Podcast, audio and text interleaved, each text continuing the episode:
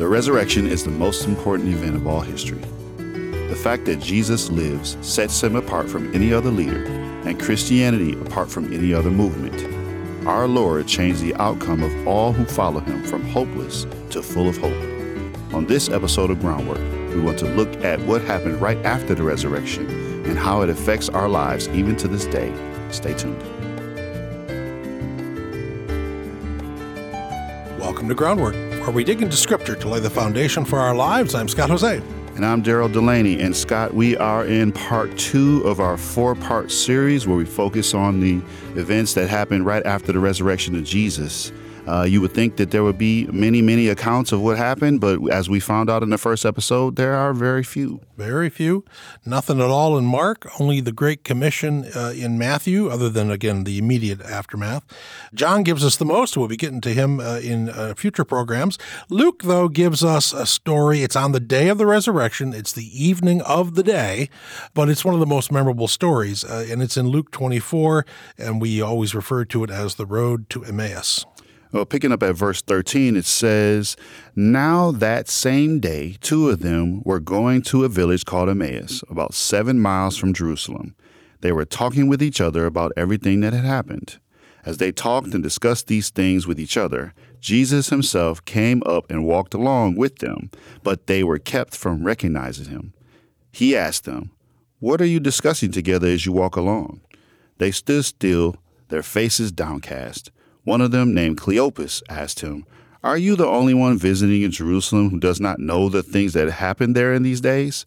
What things? he asked. Even when I was a young Christian, Scott, I, I, was thinking about how this passage of verses was very interesting and curious to me. Why would Jesus walk alongside them and keep himself from being recognized by them? I really thought about the show Undercover Boss, Oh, where yeah. the CEO is there, but they don't know it because he has on the disguise, but he's the one that's running the company and he's rubbing elbows with those people who are on lower levels. Yeah, it's interesting. He just all of a sudden just walks up. Uh, we said that in the previous episode that post resurrection stories in the Gospels tend to be way less dramatic than you might think. And so Jesus doesn't just sort of fly in or breathe. He just sort of quietly walks next to them. All of a sudden there's a third person walking with him. It's like, oh, that's interesting. You know, every once in a while that happens in a big city. You're walking down the sidewalk and why is this person walking with me? So they don't know who he is. They don't recognize him immediately. He keeps them um, uh, from seeing them. Some people, by the way, uh, we know the name of Cleopas. Some people think this is a married couple. We don't know. Going to Emmaus, but in any event, we know the name of one of them, Cleopas. But they don't recognize him. And you know, Daryl, it's interesting. We human beings love stories like this. In classic Greek literature, the myth of Odysseus. Uh, and Odysseus is this warrior who's gone away and he travels the world, and the gods prevent him from coming home. He finally gets home, but he wants to make sure his wife still loves him, so he disguises himself. His babysitter, when he was a little boy, his nurse, uh, bathes his feet, you know, foot washing ceremony. And while she's talking to Odysseus, she's talking about Odysseus and how much she misses him. And all of a sudden, she brushes against a scar on his leg. And she remembers that Odysseus had a scar there from a wild boar attack, and she knows it's Odysseus. And we love that moment of recognition. You know, it's sort of those of us who remember the old I Love Lucy show. Her husband would never let her get into his musical show, so Lucy would disguise herself and worm her way in, and everybody waited for that moment when her husband would recognize it. Lucy, you know, What have you done? we love that those jolts of recognition, and that's what we get in this story eventually. Yeah, it's interesting too because as a Christian who walks around every day, there are many times when Jesus is doing things or he's involved in our lives and we don't recognize him. He might be helping us through a coworker or a family member. He might be even helping us through a stranger. He could be very near and we don't recognize him. And the fact that he is low key like that sometimes, it doesn't mean that he's not actively working, but it does mean that he could be present in a different way. And another thing that really th- that sticks out to me in this passage is the questions that he asked. Oh, I love the questions. I wish we could do a study on the questions themselves. Why does an all-knowing God ask questions like that? Why do you think he does that, Scott? I think it's a. It's ultimately it's going to be his way to uh, teach them, uh, which is what we're going to see coming up next. But by being in the interrogative mood, he kind of gets at what they're thinking about, what they're talking about, and it's interesting to me, Daryl, that I would imagine I don't know for sure. But I would imagine, you know, Jesus died over Passover weekend in Jerusalem, one of the biggest holidays of all times. Jerusalem was probably packed with people, packed with Jewish people who had come to Jerusalem for the holy festival of Passover. I'll bet there were an awful lot of people who didn't know anything about Jesus, who hadn't heard anything. Sure, there were three people crucified outside the city, happens all the time. But for these two, for Cleopas and maybe his wife, this was so important, they just assumed everybody knew about it, right? I mean, we, we have that sometimes. When a tragedy happens to me, it's hard for me to believe that everybody doesn't know about it. But of course, everybody didn't know about it. So when this person, this stranger, says, Oh, what, what, what happened? They're like, where have you been? Everybody's talking about this. Probably an exaggeration, but it shows you how how in love with Jesus they were, that they think everybody must know about this. Definitely deeply affected about it. I appreciate the fact that we have a caring God who actually wants to listen intently to where we are. When he says, Where are you, Adam? He's actually having Adam locate himself. And when he's asking, What's your name? or What do you want me to do for you? Whatever questions Jesus is asking, he is trying to help us to understand what we believe so that he can actually come alongside that and encourage us and teach us something deeper. I love a God that tells me, Tell me more. I want to hear more about what you think and how you feel. Even though it seems that in this situation he's kind of playing dumb, but the fact that he is willing to walk with us on the journey, help us to understand what's going on, and, and actually give us a perspective that we might not have is something that encourages me about this passage. You mentioned Adam in the garden.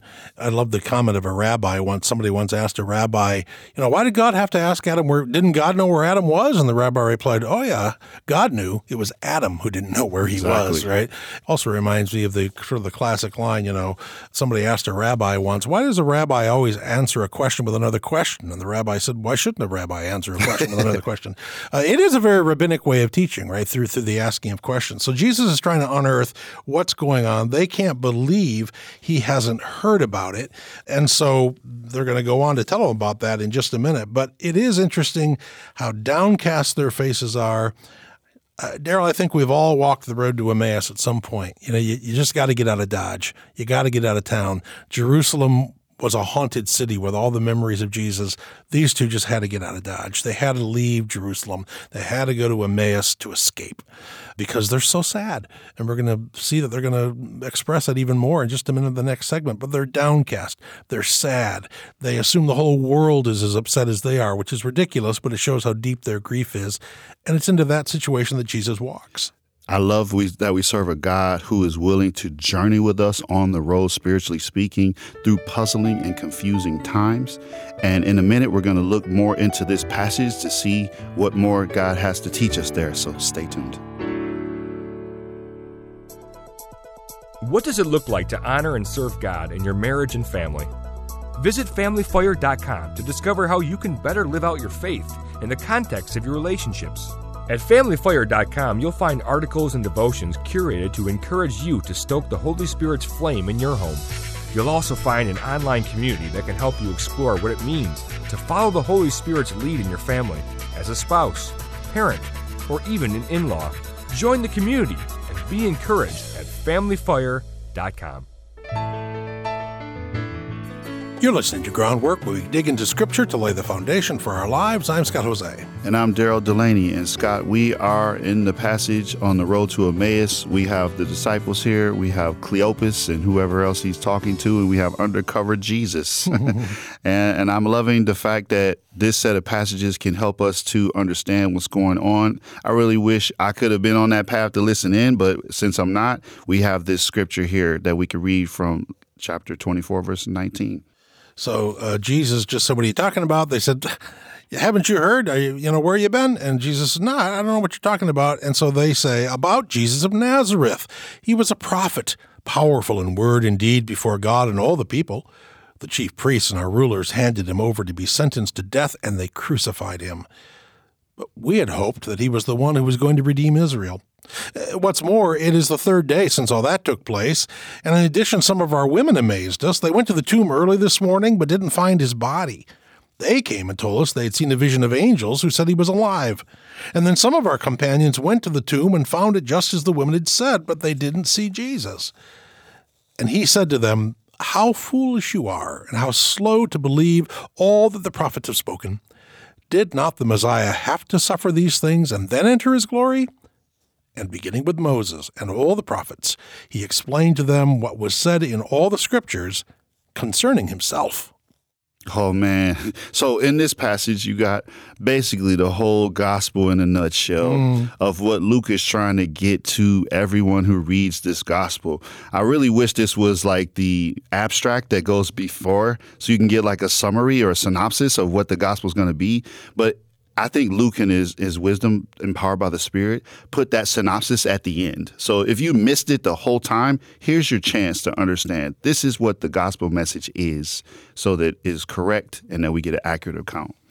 And it's interesting too, Daryl. We mentioned in the previous segment that Luke tells us their faces were downcast and they were so sad that they assumed everybody was just as sad as they were. But then there's this little line in here. In grammar, it's called the pluperfect. It's, it's not just mm-hmm. a past tense, it's like a past past tense. When in verse 21, they say to Jesus, We had hoped mm-hmm. that he was the one who would redeem Israel. Had hoped. That is a heartbreaking verb tense. if a verb tense can be heartbreaking, had hoped. In other words, our hopes are dead. It's gone. We had hoped. But now it's all over because he was killed. And so he can't be the one, although we've got some rumors of angels and visions and so forth, but who could believe it? These two are at the end of their rope. They're the picture of dejection. Yeah. So in the African American national anthem, Lift Every Voice and Sing, it says, Where hope unborn had died. Mm. And it seemed that they had a hope that he would be the fulfillment but then when he died, they realized they were broken because they didn't think it could actually happen. Um, they kind of given up on the hope. But what was interesting is that Jesus corrects that and he shows them everything from Moses and all the prophets, all the scriptures concerning himself. And I would love to have heard what happened there. They never tell us what he said. I know the fact that we have the scriptures themselves gives us encouragement there because we could always go back to the Old and New Testament to see those scriptures that concern Christ. It's a great part about Luke 24 here on the road to Emmaus, and then in a passage we'll maybe pick up in a, a future program too, uh, when Jesus uh, appears to the disciples. What we get at the end of Easter Sunday is Bible study. Isn't that interesting? Bible study. And so these two, uh, Cleopas and the, the other person who thought Jesus was so clueless a minute ago, it's like, you haven't heard what happened? Oh my goodness. And all of a sudden it's like, hey, this guy knows some stuff. he's he's just walked us through the entire Bible. When it says Moses and all the prophets, that's the whole Old Testament, basically. Yes. That's the Pentateuch, all the prophets. Uh, you can throw in the Psalms and the, and the writings. He walks them through the whole Bible and says how it points to, well, he doesn't say it, but to himself. This had to happen. And so, yeah, indeed, this had to be probably the most amazing Bible teaching ever. And we don't get the details. It would kind of makes you a little nuts. But Luke gives us the idea, and it's what we said in the first program, Daryl. Why don't we have more stories about what happened during the 40 days between Easter and Ascension? Because everything we need to know was already taught. Exactly. Jesus already said it all. So now, really, he's just repeating it. He's recapitulating what he had said during the three to five years of his public ministry and connecting the dots. He had to suffer, he had to die, and he had to rise again. And all we need to do is pick it up and reread it and remember and reflect on what Christ has already taught us. And actually, he continues in this section of verses where there's more to the story. And we'd like to pick that up here in verse 28. It says, As they approached the village to which they were going, Jesus continued on as if he were going farther. But they urged him strongly, Stay with us, for it is nearly evening, the day is almost over. So he went in to stay with them. When he was at the table with them, he took bread, gave thanks, and broke it, and began to give it to them. Then their eyes were opened, and they recognized him, and he disappeared from their sight. They asked each other, Were not our hearts burning within us while he talked with us on the road and opened the scriptures to us? Then they got up and returned at once to Jerusalem. There they found the eleven and those with them assembled together and saying, It is true. The Lord has risen and has appeared to Simon. Then the two told what had happened on the way and how Jesus was recognized by them when he broke the bread. So, a great story.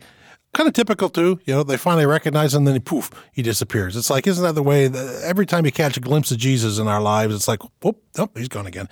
But in Luke, that rhythm with the bread, take, thank, distribute, right? Yes. Take, thank, distribute. That's always shorthand for the Lord's Supper. We'll even get to the very end of Luke, right before the shipwreck in Acts. Paul takes, thanks, gives. It wasn't an ordinary meal, it was the Lord's Supper. So they recognize him in the breaking of the bread because that's exactly how Jesus had always done it. And boom, they see him.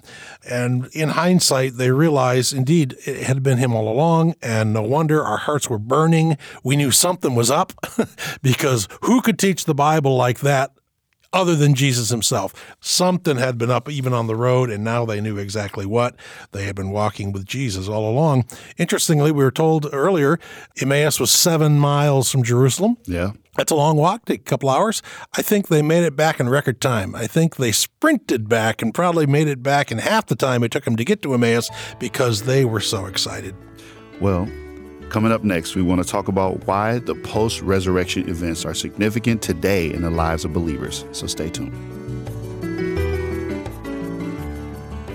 We're glad you've joined our groundwork conversation. If you're enjoying today's discussion and want to download or listen again, you can find the audio podcast and transcript for this episode on our website, groundworkonline.com. Want to dig deeper? You can also find episode guides and blogs available to supplement your study. Curious about another episode or series we've mentioned? Search our episode library to find hundreds of conversations about God's Word and what it means for God's people today. Add your voice to our groundwork conversation by visiting groundworkonline.com. And thank you. Support from listeners like you makes groundwork possible. I'm Scott Hoezee along with Daryl Delaney, and you're listening to Groundwork. And uh, this final segment of a second episode in a four part series on the very few stories we have, Daryl, in the New Testament of what Jesus said and did those 40 days he was on earth and before he ascended back to his Father. We've been in Luke 24, the famous story of the road to Emmaus. We've just seen uh, the, this couple, Cleopas and another person who ended up unbeknownst to them, walking with Jesus, who then eventually opens the scriptures to them and teaches the whole Old Testament, connecting all the dots to Jesus himself.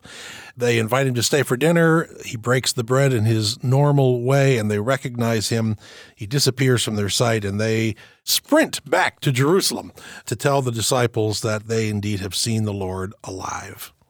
So the disciples in this passage, they have a physical Jesus walking around with them for a limited time, and they have immediate access to him. But Jesus has ascended since then, but he sent the Holy Spirit not only to inspire the writers to write the New Testament, but also to continue the work of discipleship.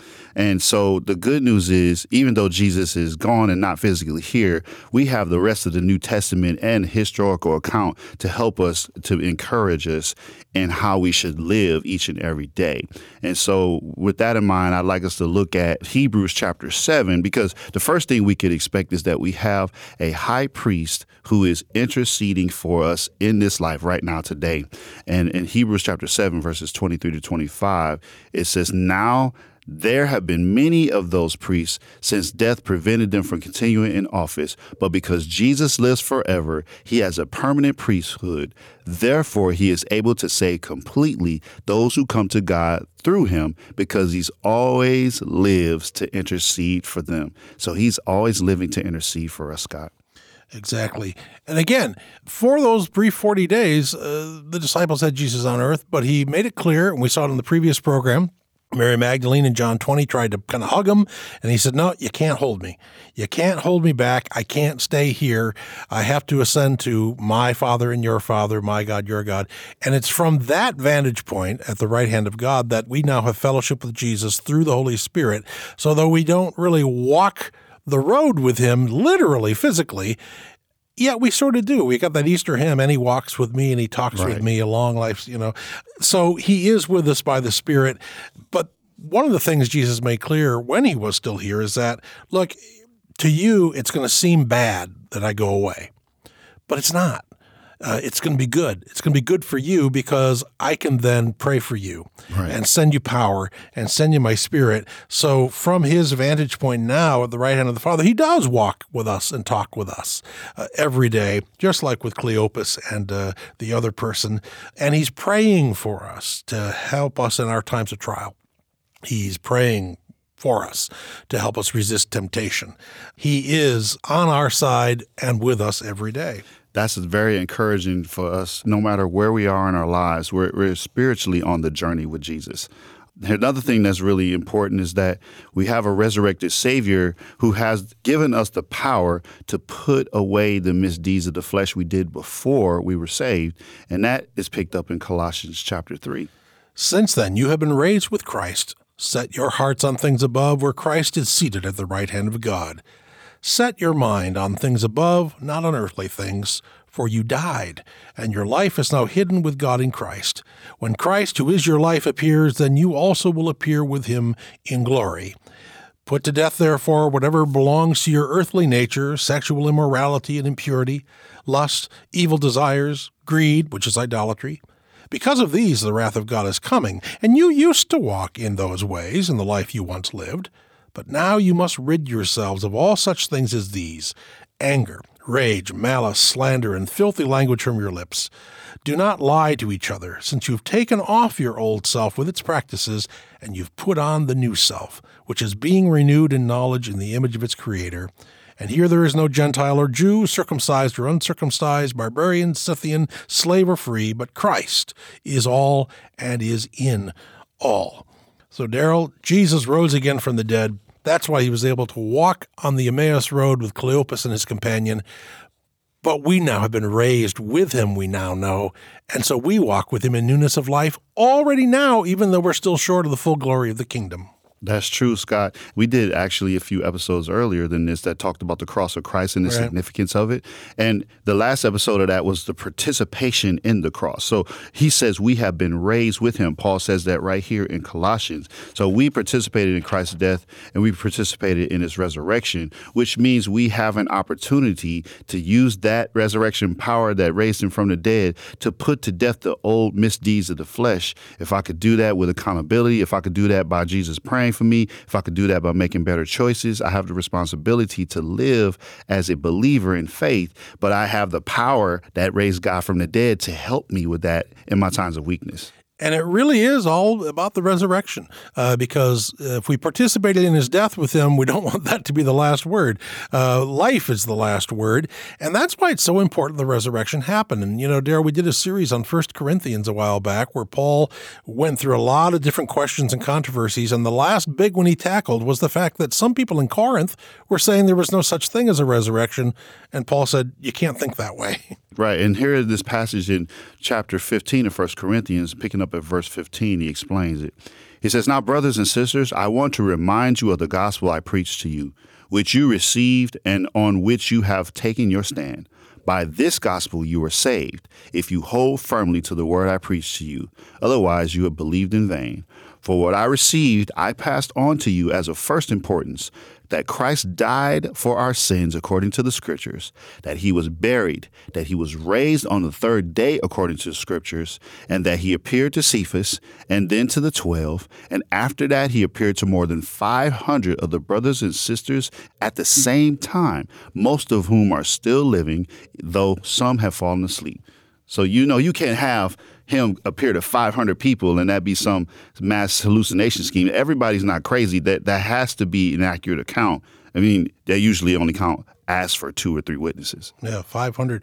That's a story I'd like to read, but no, the Holy Spirit didn't give us that one. 500 people? When did that happen? But the point being, Paul says it's all about the resurrection.